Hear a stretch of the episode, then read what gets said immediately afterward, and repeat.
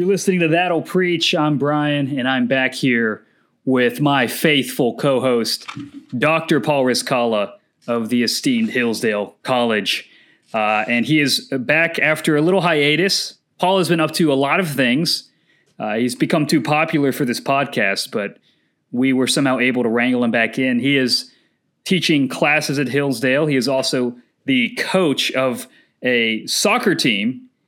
And uh, so, for those of you doubt, doubting Paul's athletic prowess, you better think twice. This man is, is no joke. Can you talk have to you, us, have, Paul? First have, of all, how are you, you, doing?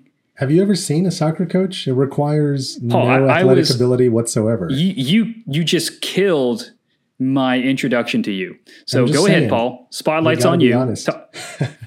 well, t- talk to me about how you got involved in the, these soccer shenanigans. I was I was totally duped. I was I was told by students, "Hey, you like soccer? Do you want to, you know, help us out?" And I was like, "Sure." And the next thing I knew, I had like that is the worst duping. That was the dupe. They literally asked you a direct question, and that's what tricked you. it's it like you're like, "Hey, do you want to coach our soccer team?" It's like, "All right, checks out." And you're like, "Wait a minute, I'm coaching a soccer team." It's like it's like you agree to do something, and then you like put your hands out, and they just keep adding more things to it, and it's like, oh well. But it's been fun. Coach. It's been like, good. I mean, uh, how many how many players you got? We are in transition right now because we've got a lot of seniors who are graduating, but we've got transitioning is very popular today, so that, that right, makes sense. Yeah. Yeah. Not at Hillsdale. It's so, a very different kind of transition. okay. All right. So did you recruit these students or did they just sign up? Uh, they so they they have tryouts every year, and so I'll be on next year helping out with tryouts. But these are students who've made it through the grueling, rigorous Hillsdale Soccer Club tryout process. what is it? You kick a ball remotely in the vicinity of the goal. You have to like, you have to like uh, pontificate on Plato, Plato's form of the soccer ball or something. Oh my gosh! Yeah, no, so, it's I mean, fun. It's fun. Are, are you the only coach? Yes. How many coaches do you think are typically on a? I, I don't know. I mean, sometimes you have like different coaches specialize with the goalie or works with defense, whatever. But I it's mean, just like, you. Yeah. You come up with the drills. You schedule the practices. You do all that stuff. Yeah, that's yeah. So it, it's it's been a lot, but it's been fun. I mean, ideally, and, yeah. Uh, if, we if we were good and if we were better, we'd have more staff. And you guys coach. won. You guys lost. You guys lost your first game, didn't you? We did. We've got a game coming up this Friday, so hopefully that. What's your uh, team name called? We're the Chargers. That's the Hillsdale. The Hillsdale mascot. Chargers.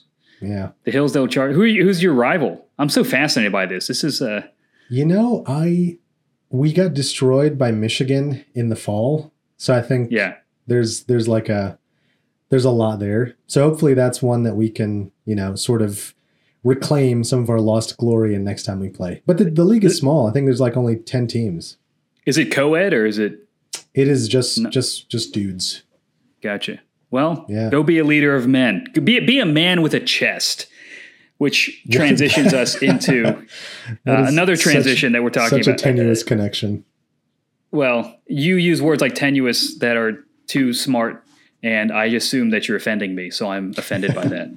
right. It's a movie reference, sort of. If you catch it, uh, that means you watched a movie that you shouldn't be watching as a Christian. Anyways, so the abolition of man. So we're, what we're what we're gonna do. This is this is just our useless banter that you guys all miss dearly, but uh, we do want to talk about stuff of substance, and uh, we're doing a little uh, series on another C.S. Lewis book because people apparently liked when we talked about C.S. Lewis, mainly because we're just talking about his ideas and not our own, because those are too dangerous and controversial to be aired. But we That's them in under the guise of talking about C.S. Lewis. So we did one on Mere Christianity. You can check that out. Uh, we also did one on miracles. Those should be, again, all archived on our podcast channel. We decided to do something uh, about it's, it's kind of Lewis's thoughts about the society in general. It's not particularly aimed toward Christianity, although obviously it influences it. Uh, we're going to do a short book he wrote called "The Abolition of Man." It's actually a collection of essays. I would I would really say. And uh, Paul, you really like this book, and you have a lot of thoughts about this book, and uh, it is a, a really, really succinct and kind of devastating critique by Lewis on some forms of ac- uh, academia and education and the ways that we talk about language and things like that. It might sound a little highbrow, but actually it's pretty practical. And it's got a very famous quote. Maybe we'll just start with this quote because I think it sets the mood. This is actually the very last couple sentences of the first section that we're going to look at. And uh, it's from, again, the first section of Abolition of Man. Lewis writes In a sort of ghastly simplicity, we remove the organ and demand the function. We make men without chests and expect of them virtue and enterprise. We laugh at honor and are shocked to find traitors in our midst. We castrate and build the geldings be fruitful. That's a great ending line. It's beautiful. Um, we castrate and build the geldings be fruitful. Paul, what's a gelding? You know, I'm actually not sure. I thought it was like some sort of little duck. No, I am pretty sure it's a. Let's let's Google this. I think it's a young horse. This is like again like Joe Rogan. Jamie, pull that up. not that anyone should be listening to Joe Rogan. Not that um, we know anything about Joe Rogan. Not, not, not that we know anything about. It's a castrated male horse, such as a pony, donkey, or mule. So uh, there you go. That's hilarious. These pictures are so funny. Oh, you Google image search that? what is wrong with you? You I did. I, I, you disgusting man. I thought wow. geldling was going to be like like a gosling or like a little furry duck or something. Are you thinking of Ryan Gelding? the actor Ryan Gelding, yeah. Yeah, that was actually very anyway, clever. I'm impressed. Right. So, you know, this is uh, C.S. Lewis at his finest, writing a very punchy line. But uh, I think this really sets the tone for Abolition of Man. Now, for people who think that this is just for nerdy theological people or people who have nothing better to do with their life, why is the abolition of man, particularly this first chapter on men without chests, why should we care about this, Paul? Actually, it is it is just for nerdy people, and so everyone else should go home. okay, um, thank you for that. uh, it, it, I think, I think this this is where you see Lewis really like shine when it comes to I don't want to say quite philosophy because we've already talked about Lewis and philosophy and what we think about that, and we've got lots of hot days. boring. Lewis Lewis's command of like he references he starts the book off with a quote from Confucius, and then he's talking about Indian philosophy, Chinese philosophy, and Christianity, and um, it yeah, so it, it's a book about education, and it's a book about what education is supposed to do, which I guess is pretty controversial in our times. But essentially, Lewis wants to make the move that you, like, education is not just about teaching students' heads, it's not just about critical thinking, it's about cultivating and stirring Im- uh, like imaginations and emotions and affections and all this sort of stuff so that you don't end up with a society of, like he calls them, men without chests. You don't end up with just a bunch of robots who don't have the right affections cultivated, who don't recognize beauty when they see it, who, who are not repulsed by ugliness, both in like aesthetic stuff, but also moral stuff too. Like that training individuals, education is about the whole person. Um, so he talks a lot about like developing and cultivating this aesthetic sense so you can go and recognize when something is worthy of the title beautiful or not. Um, and it's not just sort of subjective. So he talks about objective beauty versus non objective beauty. And there's just a lot of far reaching ramifications for, for the stuff here. And it's very relevant today. These, these conversations come up all the time. Okay, so this is really Lewis's take on what education's supposed to do. And like you mentioned, there's an aesthetic aspect to it.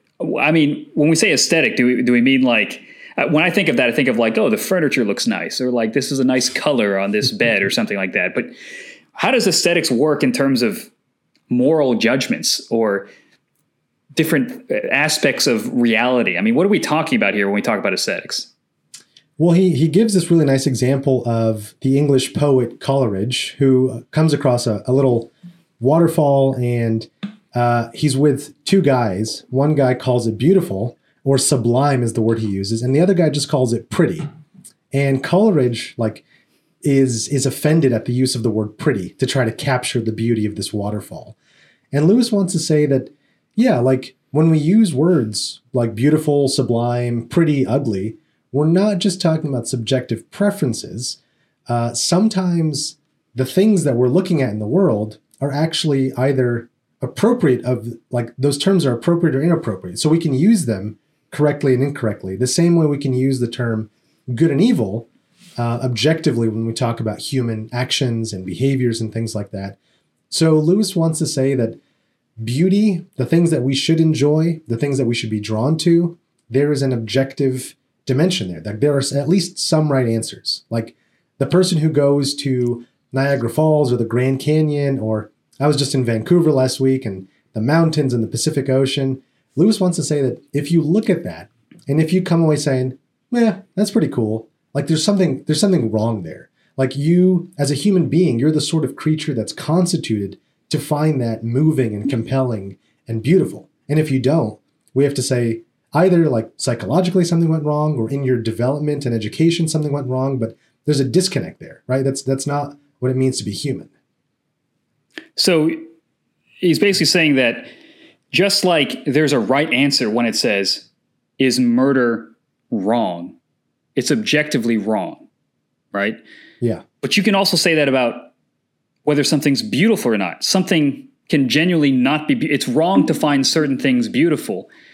And maybe we could understand that. For example, I don't know, you shouldn't think torturing an animal or torturing a human should ever be beautiful. Or even um, the uh, objectifying someone is not should not be viewed as beautiful, um, or someone being objectified should not be viewed as beautiful. Right. But sometimes our emotions don't line up with reality. We do find evil things beautiful because and that's a moral defect in us. It'd be the same the same moral defect that would make us say murder is fine is the same moral defect that would make us say that something evil is beautiful or that we find something grotesque to be beautiful. But it seems like there's another claim that it's also we're we're also in error if we don't find something objectively beautiful to be beautiful. Yeah. Like you could say a sunset or Niagara Falls. Now, how did so essentially beauty is not in the eye of the beholder. At least not uh, all the time. Yeah. Not all the time. Maybe that's because because that's the other thing I was thinking of where people do have different tastes and preferences. Sure. So how do you distinguish between when your preference is actually wrong versus it's just different? How do you make that distinction?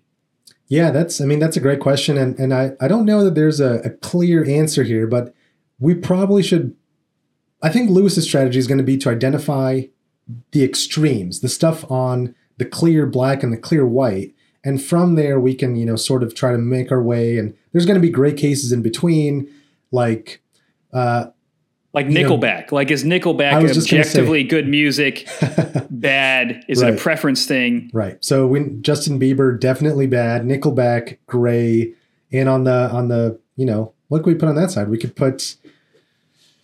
Don't put the Beatles because we already talked about the Beatles. We think they're overrated. Yeah. Right, uh, right, right. Yeah, I don't right. know. Insert like you know Mozart, Beethoven. I don't know one of the classics, or, yeah, or you, you might go. you might you might not like those guys either. But um, just just to quote from Lewis directly. So he says that the man who calls the cataract or the waterfall sublime is not intending simply to describe his own emotions. He's also claiming that the object is one that merits those emotions. So sometimes when we look at the world, we see that certain objects require that we talk about them in a certain way. And so it would like some labels are appropriate, some labels are inappropriate, like the ethics case that you brought up earlier. Um, and it's not always clear with ethics, right? Like sometimes there's going to be we're we're just not you know positioned well enough to know what's the right answer. But Lewis wants to say that more often than not there is a right answer, and there are black and white cases, there are clear cases, but there's all going to be cases that are gray, and and that's okay, right? I think he's just defending this very conservative principle that at least sometimes some things merit the title beautiful, and sometimes some things merit the title ugly and it's not just a matter of our own preferences. Sure. So whether you whether or not you respond as if something is beautiful would not affect that it's intrinsically beautiful. Right. Just like if you felt if you had no if you killed somebody and you felt no remorse for it, your level of feeling has no effect on whether that was a right or wrong action. Right. Right? And in the same way there are certain beautiful things that are meant if if our, if we respond correctly we'll respond with wonder or humility i mean that's something that lewis talks about we're not yeah. just talking about this random collision of atoms in your mind and these random releases of chemicals just happen and it has nothing to do with the actual thing you're observing meriting it. I mean, use that language where it's almost like a sunrise deserves a sense of awe, or even seeing mm-hmm. love and sacrifice in someone else. That merits a certain emotional response. And if you're numb to that, that something is off in you. Yeah. Right. And I think we, we could even say that that's what happens maybe on the most extreme scale with psychopaths or sociopaths or something like that. They don't have the right uh, attachment of, of response to a certain thing. And maybe that, I mean, I don't know, maybe that's different because they can't or it's an inability. But at the very least, we have this intuition, we have this sense that if you don't find this beautiful, something's wrong with you. Or if you find this thing beautiful, something's wrong with you. And we and we right, have that right. internal sense. And Lewis is going, we're lying to ourselves if we deny that. And that's actually something that maps onto something real. That I guess from Lewis's point, God has designed us that way, that our emotions are part of our humanity. And our redeemed humanity, our emotions will respond always correctly to things that are beautiful and always be repulsed by things that are evil. That's exactly right. And and he's pushing back against this overly intellectual, overly robotic view of humanity that says uh, we are just these rational thinking things in meat suits, as as you like to call it, and that's not that's not what it is to be a human being. So to train an individual, like an educational system, should not look at children as if they are just brains in meat costumes or that they're just pure intellects or primarily intellects, that they are their heads and hearts. And so an education needs to take into account both of those aspects of the human person and train both of those through through providing knowledge, but also through modeling how to how to respond appropriately to the world. That that that's sort of what virtue is, and we talked about this a lot. Being a good human, um, Jesus wept right at at the death of Lazarus. That was an appropriate response. It, it's a situation that called for weeping. It's a situation that didn't call for laughter, right? Like that's the sort of response that had you done that, it would not just be like a social faux pas. You'd be doing something bad or wrong because right. the situation doesn't merit that. It merits something else. So training, part of what building up virtue is, is being trained to use the emotions and express them in the right ways. So you can't just be totally devoid of your emotions um, if you're to be a good human being. You can't just be an intellect or a brain. That's that's part of Lewis's point. So Lewis quotes Saint Augustine and Aristotle, and they kind of work in conjunction. Yeah. To your point about Saint Augustine talk, talking about beauty that's intrinsic into things that should draw out a proper response. So Saint Augustine speaks about uh, ordo amoris. I don't know if I said that correctly. The and, and, and the summary of it would be that to Augustine, um, every object has a certain degree of love and affection it should draw out of us. So a waterfall, a sunset, there is an actual amount of joy it should bring out of it, amount of emotion, I would say, affection that should draw out of us that's appropriate to it. In other words, seeing something as beautiful is appropriate in some things. And you combine that idea with Aristotle, who says that the aim of education is to make the pupil like and dislike what he ought. So, combining those together, you could almost say that part of education is to train your emotions and your affections to love the things you should love and be repulsed by the things that, that should repulse you. But that's very different from, I think, modern education. And even among more quote unquote conservative leading people, it's education is just to present nine different views and you make up your mm. own mind. Yeah. It's actually not the classical vision of education. Can you talk a little bit about that? Yeah, I mean this this is as, as you pointed out, it's an error that people on the right and the left tend to make, where they think that what a good education is is to just quote unquote preserve a student's autonomy. And to do that, you never tell students the right answer, you never tell them what to think, you never tell them what to feel. Preserving autonomy means you just give them a bunch of options. So it's sort of just like survey smorgasbord approach. Like here's 14 different views about free will or the soul or what makes actions right or ethics or and then students like contrary to having their autonomy preserved, are sort of just like left floundering. They're just like, okay, well, I've got like six million options now of things I should believe. Like, what do I do with all this? So Lewis is saying that view of education, which the left and the right both tend to like, right? Like, yeah, don't tell people what to think. Just give them critical thinking skills. Just give them the ability to choose for themselves. Like that's that's not a good system of education. And to quote Lewis directly, and I, I love this. This is I've actually used this as part of my teaching philosophy. He says the task of the modern educator is not to cut down jungles, but to irrigate deserts. The right defense against false sentiments is to inculcate just sentiments. By starving the sensibility of our pupils, we only make them easier prey to the propagandist. For famished nature will be avenged, and a hard heart is no infallible protection against a soft head. So, part of a good education is to irrigate a desert. So these these children, these young minds, are deserts, and our job is to irrigate and cultivate in them uh, fruit. And the fruit is not just knowledge, but it's fruit in the way of sentiments, like you talked about affections, to respond to sunsets and beauty and people in the right kinds of ways. And part of that is uh, presenting them with knowledge. But part of it is also just modeling for them how to live well. And so all of education has this like um, this goal or this aim of producing good human beings, good citizens, not just smart individuals. And I think I think that is a really important insight that we've lost and tend to miss both on the right and the left. And Lewis is a very helpful corrective here.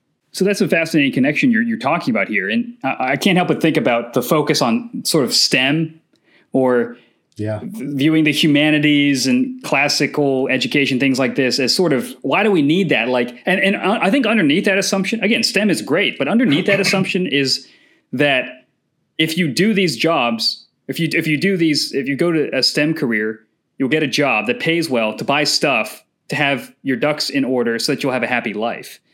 So it's built on a vision of a happy life. You're, yeah, exactly. Now, uh, obviously, man, I'm not saying you should live in poverty. I'm not saying that like, you know, having health insurance. I mean, those are all great things, but there is a kind of vision of as long as you get the material things in order, and if these jobs are a way to get to that, or even if you know, even the idea of like make sure you make an impact, and that means this or this or that those aren't necessarily bad things, but that should be the point of education. There's actually a moral force to education. I think that's the key insight that, that Lewis points out that it's actually a matter of morality and a matter of, functioning society that its members like what they ought to like and dislike what they shouldn't like. Now, again, I'm not saying preferences like everyone should like the same kind of music or everyone should like the same kind of movies or whatever, but that there's a moral sensibility attached to our affections. And, I think something interesting too is is how our affections can be desensitized. So think about hmm. violence. We should abhor violence eh, when, when it's done when it's you know unjust kind of violence. Um, but we could be desensitized to it. So we could in our minds know this is wrong, we don't have the proper response. We don't we're not repulsed by it. Or or think about uh, like things like um, the objectification or sexualization of everything. We, we don't, we're so overwhelmed by it that it becomes normal and we're no longer offended by it or it no longer strikes us as taboo or violating something sacred. So we can be, so being desensitized in our affections can have a negative moral effect on a society. And oftentimes, morals are shaped by aesthetics. We want to imitate what we find mm. to be mm. beautiful. That's and right. if we find vain things to be beautiful, then that's going to drive a lot of our decisions.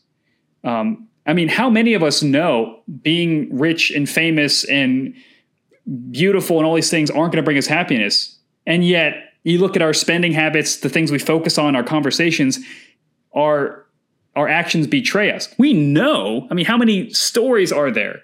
Right? I mean, Brad Pitt's saying like, you know, being famous ain't it. It's not, you know, this is not going to fix you. Or Jim Carrey saying, I wish everyone could be famous to realize, or rich and famous to realize it doesn't fix anything. We know all these stories, but it doesn't mm. intellectually register because aesthetically we're still drawn to it. Yeah, that's right. And and even even more so than just the the violence or the object objectification of people. Um, think about the ethics of humor, even like what sorts of things do we find funny that are not supposed to be funny, or you know, joking joking about things that are we talk about it and we sort of like mask it under the guise of well, it's dark humor, but you know, dark humor up to a point, right? Like uh, presumably, if if our affections should be in some ways uh, like Christ or like the virtuous person, then then some things are off limits to joke about, right? And so so it does um, this sort of like objectivity to our affections, touches on all these different areas. The media that we consume, the things that we find funny, the stuff in nature that we're drawn to, um, and all of that is tied together with the moral sense. And and one thing that I think is really uh, interesting, and another piece of evidence for Lewis's view is he says that this is found, this idea of the objectivity is found in sort of every society. So he's not just talking as a Christian here. Of course, Christianity has this idea of moral virtue being objective, but he also he talks about Hinduism. He talks about the Rita. I don't know how to pronounce that, but this uh, revealed cosmic order of moral virtues, the ceremonies in the temple, righteousness, correctness, order, uh, truth, correspondence to reality, the Plato's form of the good, this abstract conception of there being a moral like structure to the universe, the Chinese Tao, the nature, the way that the universe was supposed to be structured, super cosmic progression. So he's trying to say that that is what we've all sort of arrived at at the same time. Um, so it's not it's not a uniquely Christian idea. Right. That's that's an important point too. That even if you're not like you say a Christian, if even if it's not a necessarily Christian idea, although it might be sourced in the Christian God and uh, or, or I guess all beauty and truth is find its finds its origin in God. But you can see even in other cultures they recognize it's it's such uh, an obvious thing that vast vastly different traditions still come to the same conclusion as Christianity. And that's a very powerful argument. You know, I think that that's, in other words, Lewis is saying that the view that's being spouted by academics at his time or educators at his time is actually against the grain of a large portion of human history across yeah. cultures. And I think Lewis often makes this point where we got to be very careful when we discard the wisdom of the past. We shouldn't be uncritical of the past, but if something is so prevalent in different cultures, it should give us pause before we sort of poo poo it and dismiss it.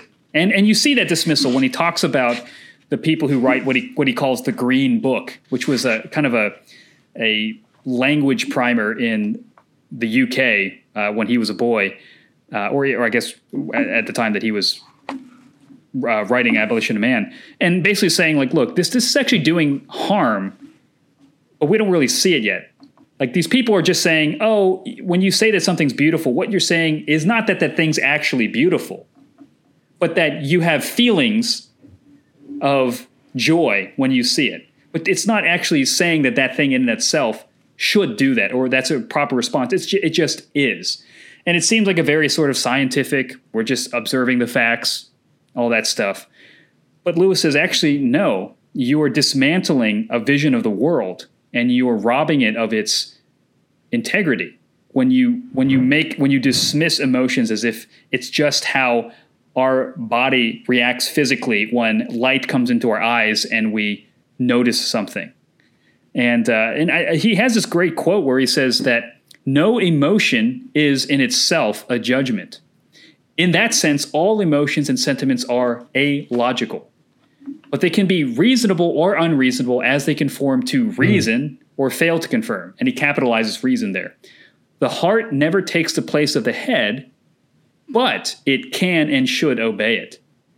What are your thoughts on that phrase? I mean, that, that's really a good line right there. The heart never takes the place of the head, but it can and should obey it. Yeah, I, I think I think it's that central insight that to be virtuous is to to live in an embodied human way, the way that we're supposed to, and um, you can't you can't be a good person without incorporating all aspects of humanity. Like it, a good human being cannot be one without relationships, or one without uh, laughter, or one without uh, awe or wonder, right? Like these these are these are what separate us out from not just animals but robots or even like if other sentient rational creatures exist in other planets like there's something distinctive about being human. Like these emotions are human.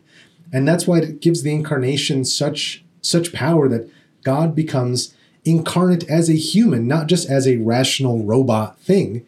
He came to embody and live and redeem the human emotions and affections and, and experience. And Lewis takes that very seriously.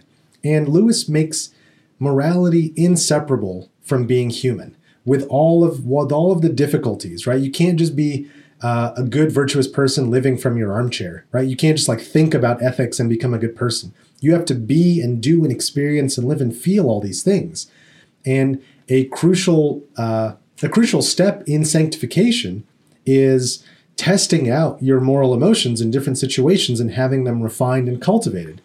Uh, there's a there's a great piece in the New York Times a few years ago by David Brooks who talks about how we as a society have lost the ability to comfort others because we've become so scandalized by and unused to the idea of suffering. We don't know how to suffer with people because in the West, the technology has removed from us suffering. We don't experience poverty or, or death in the same ways that we used to.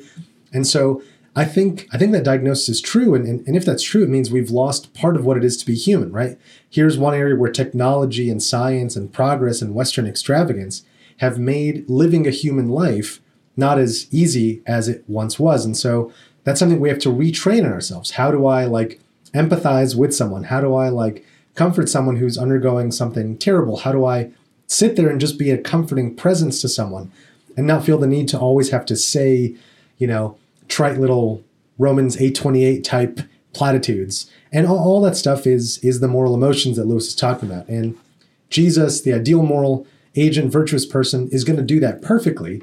We as imperfect agents, it's going to take us a lot longer to get to that point, but that's that's still the goal.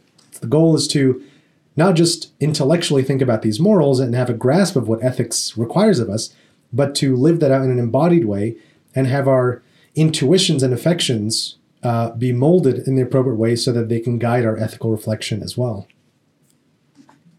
Well, I remember something you said uh, a while ago about how uh, sometimes ethics professors, then just because you're an ethics professor doesn't mean that you yourself are an ethical person. There's, there's, that there can be studies that show this. It's not just yeah. so that's why so that's why I don't trust that's, you with anything, fair. Paul. But uh, yeah, but you wonder if it's because, and it's kind of like what you're saying. It's not just about cultivating an intellectual understanding of what is good or bad, but also cultivating affections mm. and even emotions to what is good and bad. Not just knowing the truth, but loving the yeah. truth. And uh, I think he, Lewis gives an example of a Roman soldier, right, who tells his son that it is a sweet and seemly thing to die for his country. So he's saying he's he's not giving him the ethics of nationalism or any of these types of things. He's merely just saying, "Son, this is an important thing." And you can see the emotion and the way he speaks about it and the affections of the father are a way of transmitting that value to this son before he can even understand the intricacies of it. And Lewis says this, he says he was giving the boy the best he had, giving of his spirit to humanize him as he had given of his body to beget him. In other words, what this father is doing is he is helping his son be a human. Sometimes when we talk about emotions and affections, we can sort of straw man it and be like, oh, you're just talking about like just being at this enslaved to your emotions, navel gazing, always talking about how you feel. It's actually the opposite. What that Roman soldier is saying is, son, these are the times when you should show emotion. And that helps clarify other times when you're just being self indulgent or narcissistic. But when you give your life, or when you see sacrifice, or when you see love, or when you see tragedy, part of being a human is you weep. Part of being human is you rejoice. Part of being human is that it affects you in some way. So the ideal isn't just to be like you mentioned earlier, or Lewis mentions being robots or you know brains in meat suits, but training your senses to understand when it's appropriate to respond a particular way. And that's actually virtuous, right? It's in other words, you're supposed to have self-control. You're not being emo and navel gazing, right? You have self-control. You know it is appropriate to weep that Lazarus is dead. It is appropriate to wrestle at the weight of what I'm about to go through. You think about Jesus in the Garden of Gethsemane. That's an appropriate emotional response because those things were given to us by God. And so I think that that's a really important aspect. And if you think about it in another respect, going back to the professors who are immoral, but they're ethics professors, it's because there are there are non I don't want to say non-rational, but non-intellectual ways of building that virtue of responding correctly to things. So a simple thing could be just the act of enjoying something beautiful with somebody else, or enjoying time with a friend, or listening to somebody, or being charitable to someone.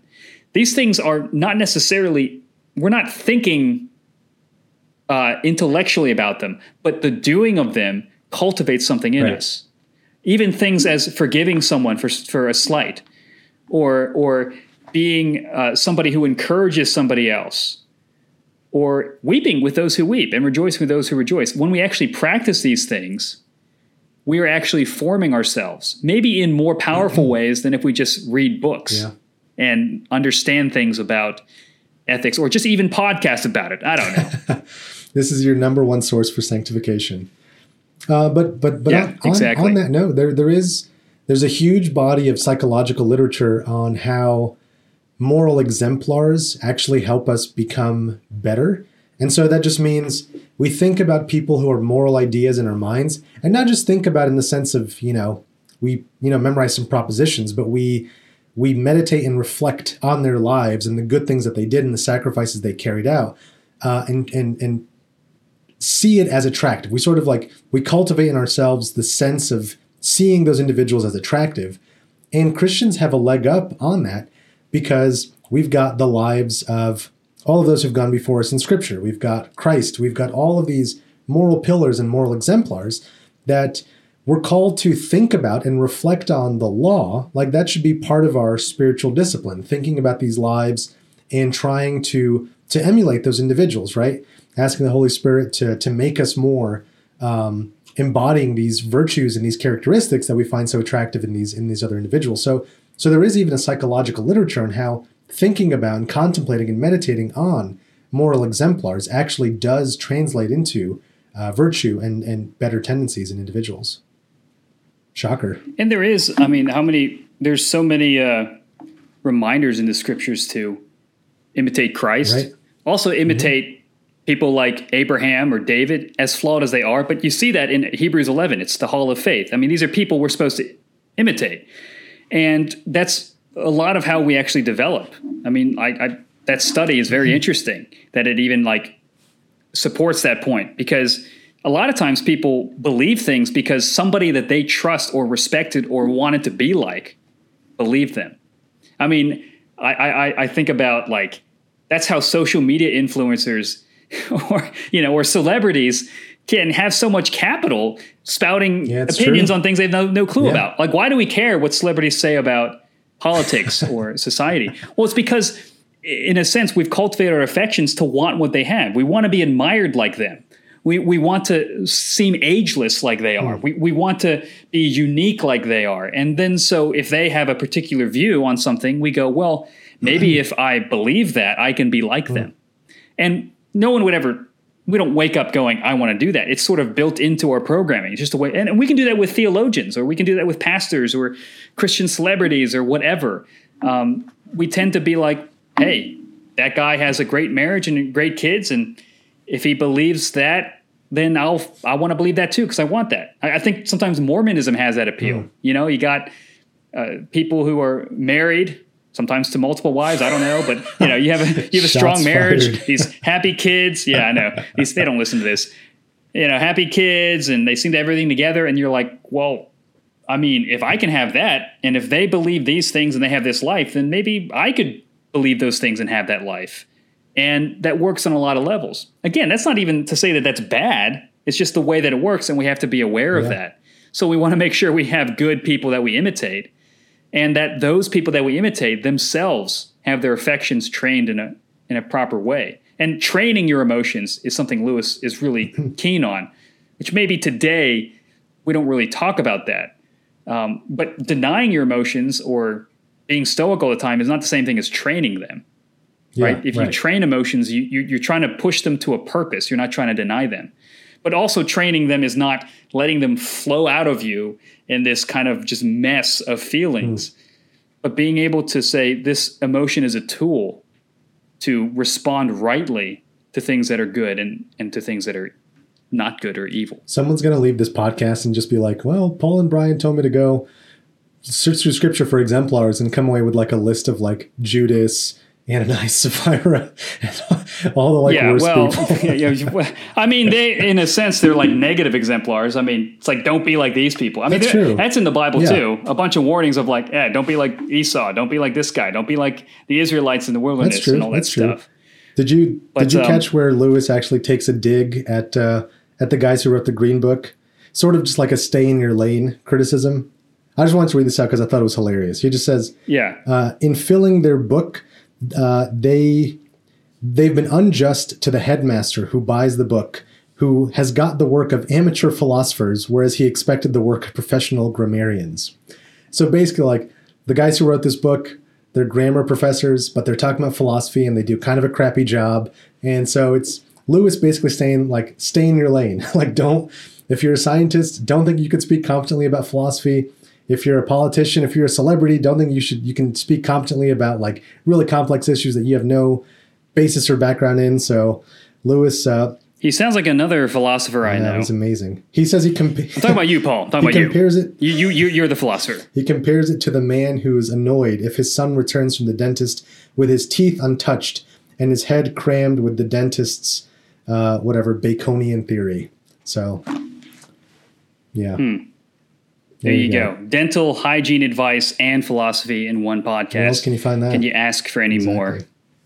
Well, you know, again, and maybe this is where we should kind of, you know, ra- ra- come full circle with that last quote about men without chests. Um, and that's such a powerful image where it's like, man, we want people to be virtuous citizens, but we're undercutting the very process that makes Yeah. that.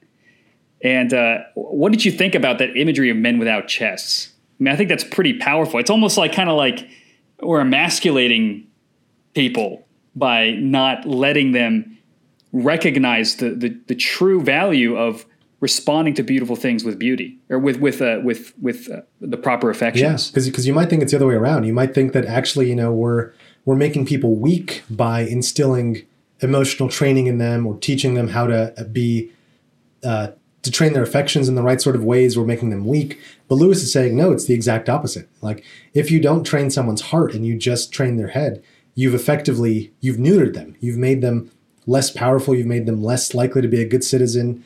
So it's the emotions that actually strengthen the individual and make them more uh, more of a good citizen, more likely to contribute in positive ways to society, and, and not not the other way around. So he kind of flips it on and it's really it's really good.